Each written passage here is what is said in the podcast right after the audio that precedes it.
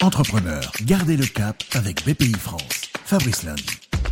Gardez le cap. Comment faites-vous pour préparer la suite? Vous nous le racontez. On est aujourd'hui avec Sarah Lavoine qui a créé Maison Sarah Lavoine qui vend des objets de décoration, du mobilier et qui redécore des sièges d'entreprise, des hôtels et des restaurants prestigieux quand tout s'arrête, les magasins, le commerce, euh, on a l'architecture d'intérieur qui continue à travailler, on travaille sur nos projets, sur les études, même si les chantiers sont bloqués pour l'instant. Heureusement, on a ça, on a ça, on a le digital aussi, beaucoup. Ça se met en place petit à petit, et puis euh, ben, on est obligé de se réinventer, comme disent certains.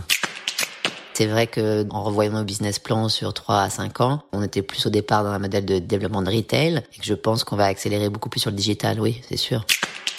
On réfléchit à développer euh, certains logiciels pour que les gens puissent euh, filmer leur intérieur et intégrer nos produits, notre collection pour que tout de suite ça soit euh, visuellement fort et qu'ils se rendent compte si cette table marche chez eux, si ce tapis, si ce canapé. Enfin, je pense que c'est un outil, ça existe. Donc là, on est en train de se renseigner pour mettre un peu ça en place. Tout ça, ça va prendre un peu de temps, mais c'est la direction vers laquelle on tend les boutiques, euh, voilà, le retail c'est important euh, et le contact humain pour moi est très important sur un chantier. Donc il faut le continuer et il faut pas perdre ce contact. Bon, on l'a un peu à travers euh, bah, Internet et le digital, mais même si ce sera autre chose.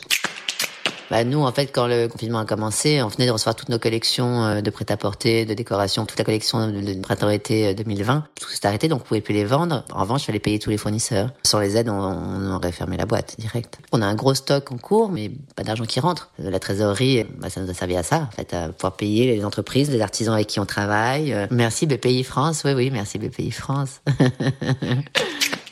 Ah oui, bien utile en effet. Merci Sarah Lavoine, bonne chance pour la suite. Rendez-vous ici même pour d'autres récits. Fabrice Lundi pour garder le cap avec BPI France. Retrouvez d'autres récits et toutes les infos pratiques sur bpifrance.fr et sur les réseaux sociaux de BPI France.